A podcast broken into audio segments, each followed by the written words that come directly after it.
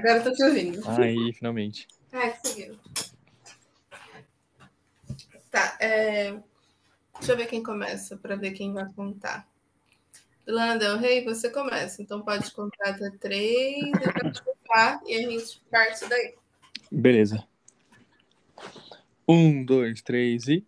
Nascida para morrer? A felicidade é uma borboleta? Garota Canela? Pepsi Cola? Reconhece esses títulos? Então você está por dentro do episódio de hoje. Nesse episódio vamos dar uma leve pincelada sobre a vida da cantora Lana Del Rey.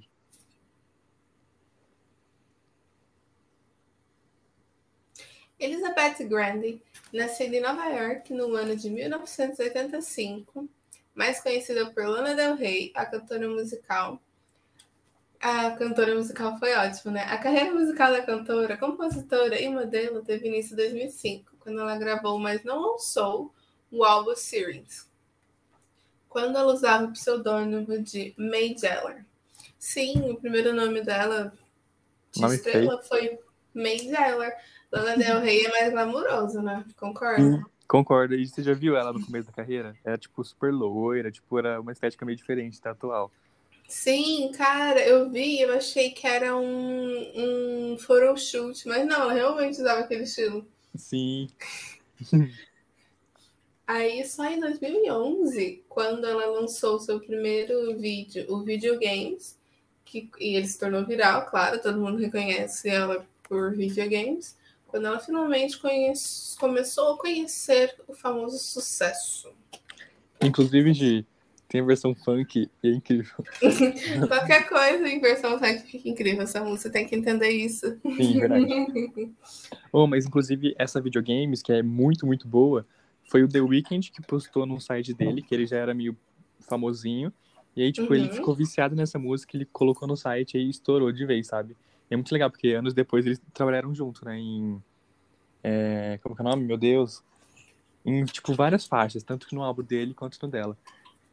Lógico que álbum. Eu, eu não sabia, não, que ele tinha feito isso. Sim, sim, nossa. E eu gosto muito dos dois juntos. Então, Que tanto- da hora. Não sabia, não.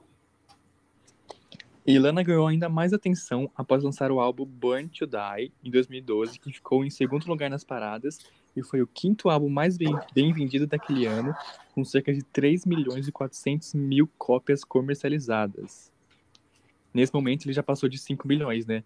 E é engraçado que até hoje, se eu não me engano, ele tá na parada 200 da Billboard. Tipo, desde que lançou ele nunca saiu, sabe? Ai, eu não duvido. E esse álbum é incrível. É... Não sei se é o meu favorito de todos, mas sempre que eu começo a ouvir, tem que terminar. E eu gosto muito. Eu acho que a minha favorita é Burn to Die, eu acho incrível. Mas tem uma que eu não lembro o nome completo. Sou super fã. Eu amo, gente. Não, mas é muito ruim ficar lembrando os nomes mesmo. Tipo, eu sei música de cor e eu vou tentar lembrar o nome da música. Eu fico tipo, Sim. Aqui, ó, é Dark Paradise. Gente, pra mim essa é tipo uma das melhores ah, dela. Dark Eu Paradise amo, é amo, boa. amo. Carmen também é muito boa. Millionaire Dollar Man é incrível. Hum, Summertime Sadness, né? O hit dela, muito bom. com certeza. Incrível, tipo, os melhores da década passada, né? 2010. Sim, tocava em todo, toda hora. Sim, Se tivesse TikTok, ia ter várias trends. sim, certeza. Ela também se destacou na parada de singles americana com o remix de Summertime Sadness, né? Que é o hitzão. Produzida Uhum. por Cedric Gervais, que chegou no sexto lugar da top 100 da Billboard. Nossa, tipo, isso é muito um bom feito pro, tipo, primeiro álbum, né? É bem top. Inclusive, isso é um, um terror dos fãs, esse remix. Porque, tipo, sabe no Spotify quando aparecem as primeiras músicas? Sei. Sempre fica lá essa droga desse remix. E eu só não gosto. Enfim. Mas ela gostou, pelo menos? Ah, não, ela gosta, ela gosta. Menos mal, né? Porque tem vezes que a pessoa vai lá e remixa e o art- artista nem curte. Uhum, verdade. O EP de Paradise de 2012 garantiu à cantora sua primeira indicação ao Grammy como melhor álbum pop vocal. E ela perdeu para um para o Bruno Marx. Gente, faz tempo que o Bruno Marx está sumido, né? Falando nisso. Nossa, é verdade. Que ano. Nossa, teve uma dele que eu acho que foi 2016, uma que é 24 quilates, sabe? Ah, sim, sim, sim. Nossa, eu amo essa Ai, demais. Ai, é muito bom. Eu gosto dessa. Ai, como é que chama? Talking to the Moon e Nossa, sim. If I Was Your Man, alguma coisa assim, né? É, e aquela lá que é. Uhuhu, uhuhu. Eu sempre esqueço o nome. Today Ah, I can... Não sei, mas eu. Ai, não lembro o nome não, viu, gente? A gente já passa pro nome, a gente... Essa, essa daí, essa daí. Essas daí, vocês sabem do que, que a gente tá falando. Uhum. Então, três músicas desse EP também fizeram parte do seu curta Trópico, lançado em dezembro de 2013. Eu, nossa, Gi, eu tenho uma raiva que esse ano eu fui num sebo Uhum. e eu, eu faço coleção, né, dos álbuns da Lana, que ela, tipo, eu gosto muito dela. Gosto Gente, no vocês precisam ver a coleção do Samu, é linda. É, eu posso postar, né, é verdade. É verdade. É, E aí eu fui nesse sebo e encontrei o Paradise Edition, mas eu não comprei. Ai, me arrependo tanto. Devia ter comprado. Hum, Enfim. devia, porque agora que a FENAC fechou vai ser difícil. Exato, eu nunca mais encontrei. De... Que dó. Nossa, eu ia, eu, eu tenho alguns álbuns assim que eu curto muito e eu comprei lá na FENAC. Gente, eu nem compro mais álbum pra, pra vender. Nossa, verdade. Que ódio. Uhum.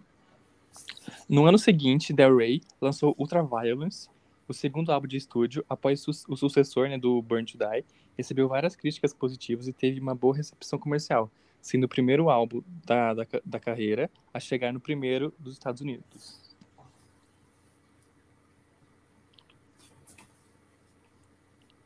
É muito doido, né? Como eles ranqueiam tanto as músicas, né? Tipo, lança 300 mil músicas, eles conseguem ranquear as 300 mil músicas e, tipo, faz top 100, top 5, top 3, eu acho. É verdade.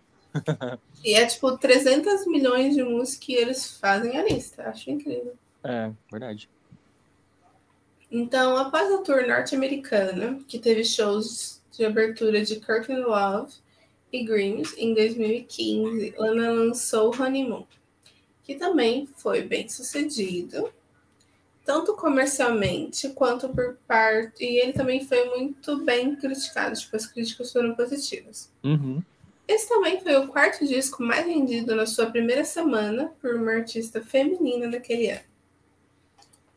E fez dela a cantora mais popular nas plataformas de streaming musical em 2015. Caraca. Tá escutando isso, Samu? Então, você viu? Som do tabu quebrando. A música de Lana Del Rey é marcada por um estilo que pode ser descrito como cinematográfico, né? Porque Uhum. ela, ela leva essa estética, né? De, tipo, anos 60, de... Uhum. de como que fala? É... Retrô, Isso, retrô. vintage. Uhum. É, não é Pineapple que fala. É... É. Pineapple. Pineapple. Pinap. Pinap. Pinap. Confundi os Pine ali. Confundiu. Cadê o pen? É, olha. Pineapple pen. Ah, é. Tem Pineapple, Apple Pen.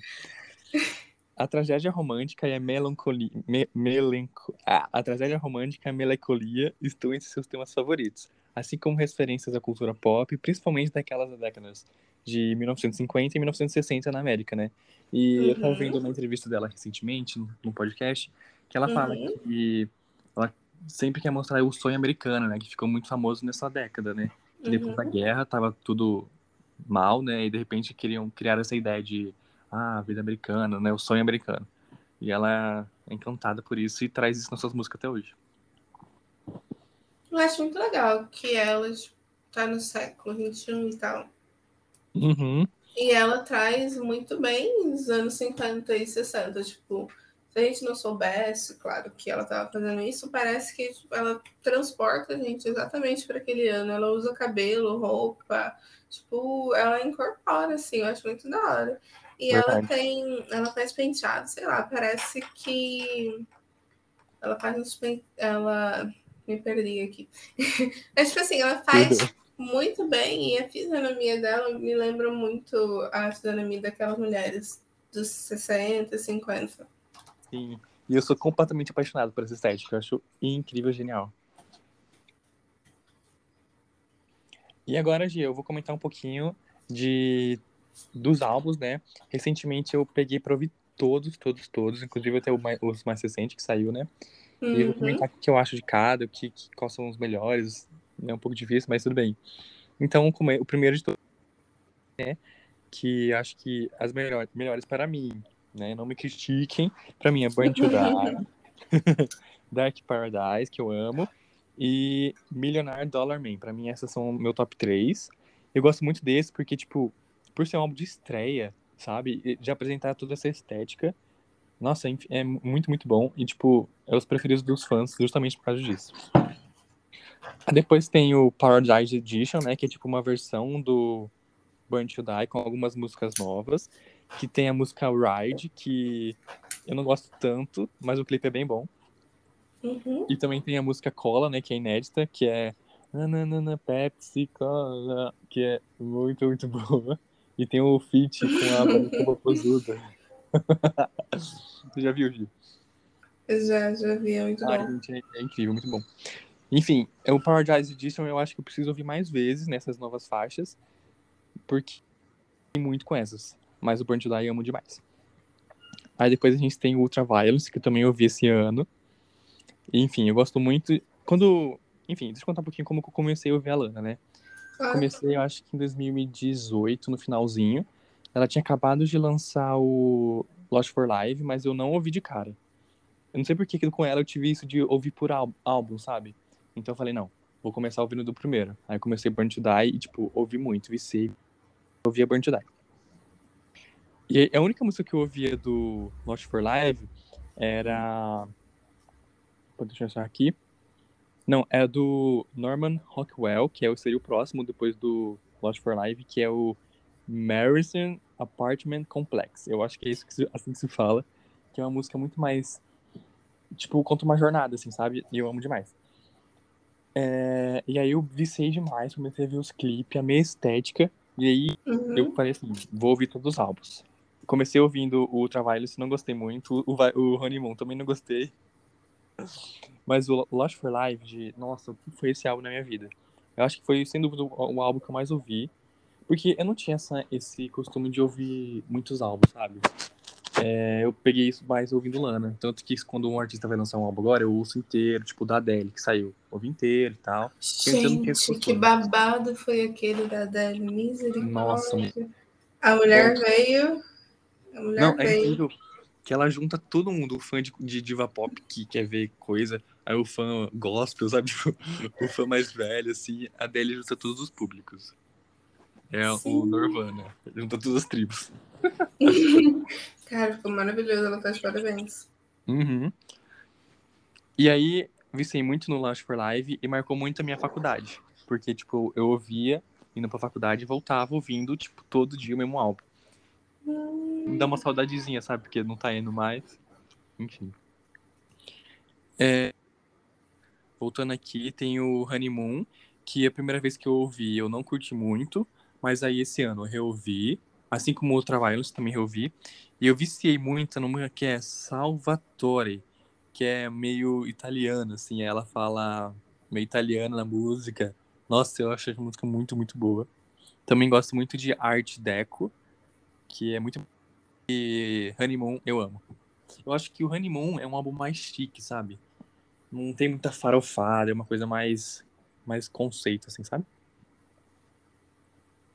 Entendi. E aí, o Ultraviolence, eu acho que é um álbum meio rock, sabe? Tipo, o West Coast é muito rock. Eu ouço ele e me sinto a Miley Cyrus. o roqueiro. O vírus... e também, desse álbum, meu favorito é Money, Power and Glory. É Ultraviolence, que eu acho muito boa. E Shade of Cold, que ela canta tipo... Oh, oh, oh, sabe esses vocantes assim? Gosto muito. Enfim, é, a Lost for Live, a minha favorita é Cherry. Amo demais Cherry. In My Feelings. E eu acho que Get Free. Nossa, Get Free, eu viciei nela recentemente. Tipo, anos depois de ter ouvido o álbum muitas vezes, voltei a reouvir essa. E eu acho muito, muito boa. Enfim. E aí agora a gente chega no melhor álbum que essa mulher já fez, na minha opinião, que é o Norman Rockwell. Tem um palavrão no meio que eu não vou falar, mas tudo bem. E, de novo, quando eu tava indo pra faculdade, assim que saiu, sabe, eu ouvia direto, direto, direto. Então me marcou muito por conta disso. E aí, recentemente, eu tava ouvindo. Nossa, sabe? Me deu uma saudade muito boa. Então ficou nostálgico pra mim, sabe? Marcou. Uhum. E, nossa, é incrível. Não tem uma música ruim. Meu, hein? Nossa, eu amo muito, muito, muito. É, e aí, esse ano, ela lançou dois álbuns, 2021. O primeiro, que chama Turn Over the Country Club, que eu não sabia que significava isso, mas é tipo, de baixo da... Nossa, eu vou contar a história muito, muito bizarra, a história do nome desse álbum. Tem uma teoria que fala que... Sabe aqueles aviões de que taca negócio nas plantações? Tipo, pra... Pra guardar. Isso, aguar ou pra tacar veneno, que é pra tirar pestes. Tem uma Sei, teoria sei. que fala que esses aviões passam nas cidades é, tacando doenças, assim. Então o nome do álbum é Debaixo dessas nuvens de negócio que pode matar, né? No dentro do country club. Então, tipo, uma coisa muito chique, tacando veneno. Mas enfim, uma coisa meio assim. E aí quando eu ouvi, eu adiei muito pra ouvir, porque eu, tipo, eu me apeguei muito, né, com o Norman Rockwell. Não queria pegar. Mas aí quando eu ouvi, fingi que não ouvi. Porque assim, não teve nenhuma que me marcou. E aí eu ouvi a primeira vez, tipo, acabou muito rápido, mas nenhuma me, me tocou, sabe? Parecia que era a mesma música assim. Aí, beleza. Ai, que dó. É, aí outro, outro dia eu fui, fiz isso. De novo, olhei, nossa, mas já acabou? Parece que é a mesma música. E aí na terceira, aí a quarta, e aí comecei a amar. Comecei a amar demais, demais, demais. Persistente. Eu assisti. Mas é muito, muito bom. E as minhas favoritas é, é a Shine Over the Country Club, né? Que é o nome do álbum. Dark But Just a Game. Muito, muito boa. E Yosemite. Não sei se é assim que falam. Mas é muito bom. É legal que esse álbum tem bastante feat com outras cantoras, que é uma coisa que ela não fazia tanto. Hum, Isso é muito legal. Ah, deixa eu comentar rapidinho, Gi, da música que ela tem com a Ariana Grande. Você gosta? gosto, gosto. Que- É, Eu, ah, é assim, eu tenho problema com a Ariana, né? Eu gosto muito dela, só que hoje tem um pouquinho de raiva. É, e essa música tem muita Ariana. Eu queria muito mais Lana e Miley, sabe? Mas é legal ter, tipo, os três nomes mais aleatórios de todos numa faixa, sabe? Mas é bem legal. É, nada a ver. Tipo, a vibe delas, nada a ver. Uma com a Uhum. outra. Sim. A outra coisa que é legal a gente falar, as- as capas, porque eu acho todas as capas incríveis, incríveis, Hum. lindas, lindas, lindas. Na minha casa, Gi, no futuro, eu quero ter, tipo, um escritório, sabe? Com um quadro de cada capa. assim. Enfim. E agora a Tem gente vai gente que comentar. faz isso. Oi? Tem gente que faz isso. Tem. Nossa, eu acho chique, eu acho da hora. E agora a gente vai comentar do último que saiu, que saiu, tipo, mês passado, se não me engano, que é o Blue Burger, não sei falar. e assim, ouvi durante uma viagem e, nossa, não acabou. Tipo, sabe, eu tava esperando tanto, porque o último, apesar de eu ter insistido, tava muita expectativa nesse por causa da capa, porque a capa desse é, tipo, muito linda. Ela tá muito, muito linda. A capa do anterior, ela tá muito senhorinha, sabe? E aí nesse parece que ela voltou para as raízes, sabe? E aí quando saiu o pessoal tava falando que parecia muito com o videogames, né? A música, que é a primeira que irritou dela. Então as expectativas estavam muito altas. E aí eu só ouvi uma vez, uma faixa. E eu acho que é que nem outro aconteceu, sabe? Eu tenho que ouvir mais vezes pra desgu- desgu- desgustar, não, degustar mais. Enfim. Mas é isso, eu gosto muito da Lana. Tem alguns singles dela que é incrível e amo demais. E aí um pouquinho de da minha experiência ouvindo os álbuns, né, gente? Falei demais, mas tudo bem. Não, não falou não, falou não. Agora que a gente já falou da vida dela e da carreira dela, é, da carreira, da vida, dos álbuns, a gente vai falar um algumas curiosidades. Sabia, Samu, que ela começou o curso de filosofia em Nova York, mas ela acabou abandonando para focar na carreira? Nossa, não sabia não, mas tipo, muito legal, né? Tipo, que ela tinha essa outra profissão em mente. Uhum. Não é interessante? Uhum. Ela já, a Lana já se apresentou como May Jenner, Speak Jump Rose Queen, amei esse, Lizzie Grant, Lana Del Mar e Lana Del Rey. Que bom que o último, que eu acho esse nome sensacional, acho incrível. Esse Sparkle Jump Robe Queen é tipo aquele cara lá do, do meme. Qual que é o seu nome? Rayana, não sei lá o que, não sei lá o que, não sei lá o que, não sei lá o que. Verdade, verdade. Hate é muito grande. verdade. Lizzie Grant é fofo, achei. Lizzie Uhum, Grant. é fofinho. Achei fofo. May Jeller é horrível. Muito ruim. Lana Del Mar parece errado de falar. É, não, não é sonórico, né? Tipo, vai Ah. Lana Del Rey. Lana Lana Del Lana. Rey. Lana Del Rey é bom. Segundo ela mesma, sua experiência com a música começou na universidade, aquela lá de filosofia que eu falei, onde ela estudou metafísica. Tá, Jova. Eu, hein? Aos 15 anos, Lana foi mandada para um colégio interno em Connecticut com o objetivo de controlar serviço em bebidas alcoólicas. Caraca, desde os 15 anos a bichinha já bebia, hein? Então, grandes artistas como Adele, Billie Eilish, Katy Perry e Taylor Swift já assumiram publicamente que são fãs da cantora. Amo. Não é difícil, né? Uhum. Lana Del Rey já veio ao Brasil duas vezes, na turnê em 2013, passando por São Paulo, Rio de Janeiro e Belo Horizonte, e em 2018 no Lollapalooza, que esse show no Lola 2018 é muito, muito bom. Não fui não, mas queria ter. Muito bom, adorei, não fui. Segundo fontes, a Lana Del Rey tem pavor a aranhas. Eu, hein? Lana Del Rey é vegetariana e diz amar macarrão com molho de tomate. Ela é italiana. Uhum. Com uma afinidade imensa com vídeos e artes, habilidades também estudadas pela cantora, Lana Del Rey foi a responsável pela versão caseira do clipe de videogames.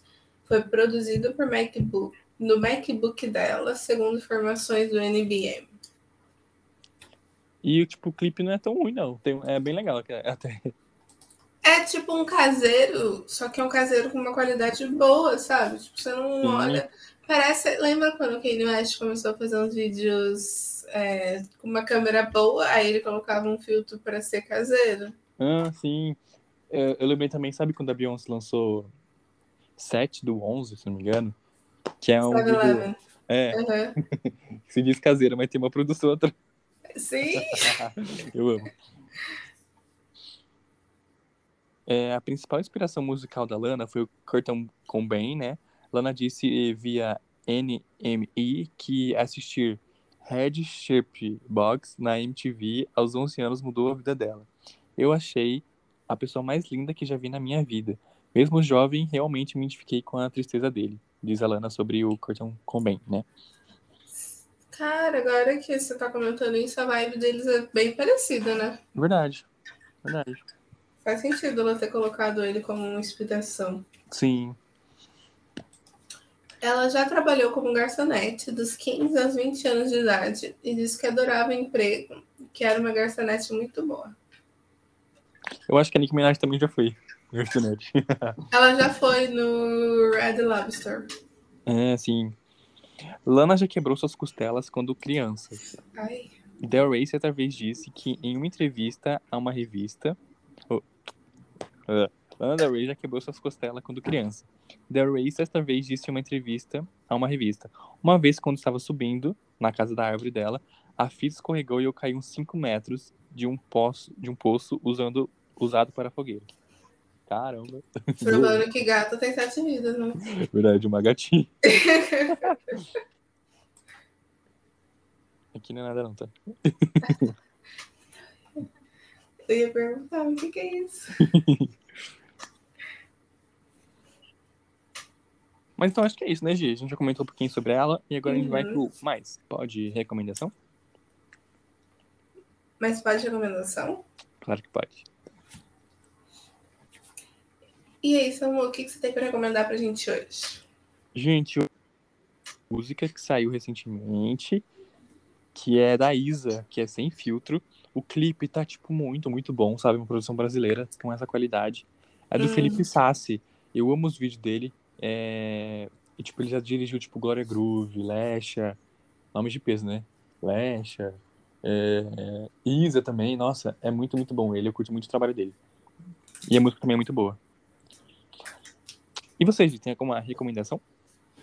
Eu gostaria de recomendar um livro chamado Corte de Chamas Prateadas, que é a continuação da saga de Corte de Espinhos e Rosas, da escritora Sarah J. Sarah J. Maas, que tem episódio aqui Sim. sobre, então volte lá e assista. A gente fez com o fã-clube oficial da Sarah J. Maas, então tá muito, tá episódio de peso, voltem lá. Verdade, verdade. Ah, eu vou comentar um pouquinho. É, eu confesso que eu demorei muito para pegar esse livro para ler, porque eu tenho um. Ai, eu não gostava da Nashua, tipo. Mas a, ator, a autora, no caso, faz a gente não gostar da Nashua, porque ela tem uma caminhada aí meio. Ai, ela é chata, gente. Essa, essa é a real. Ela é muito chata. Ela é muito chata. Ela é antipática, ela é grossa. Mas nesse livro ele é voltado porque a Sarah faz isso, né? Ela lança alguns livros, aí às vezes ela lança um livro somente para um personagem coadjuvante ali, que foi o caso desse de Corte de Chamas Prateadas. Então foca bem na Nesha e conta e mostra meio que o background dela, mostra meio que explica porque ela é assim. E ela faz a jornada de herói dela, né? Que todo livro tem que ter. E você entende porque das atitudes, você acaba, tipo, não gostando, mas você acaba entendendo. Tem muita gente que fala, que relata, né, que passou a gostar da NET e tal, mas não acho que o objetivo não foi você gostar, mas sim só entender, né? Sim. Então, tô recomendando. Muito bom, tem cenas muito boas. Assistam e leiam. Tô falando assistam porque talvez vai rolar filme. Sério? Sim, talvez rolar filme. Estavam contando até elenco já. Ô, louco. Eu vi um Hum. recentemente que estreou na Amazon, que é A Roda do Tempo. Que é um livro que eu- tenho. Eu Ai, que terminar de legal. ler. Sim. Mas espero que vire filme, sim. Boa. Por hoje é isso. Então acho que é isso, né, Gi? Mas, Uhum. pode? Claro que faz.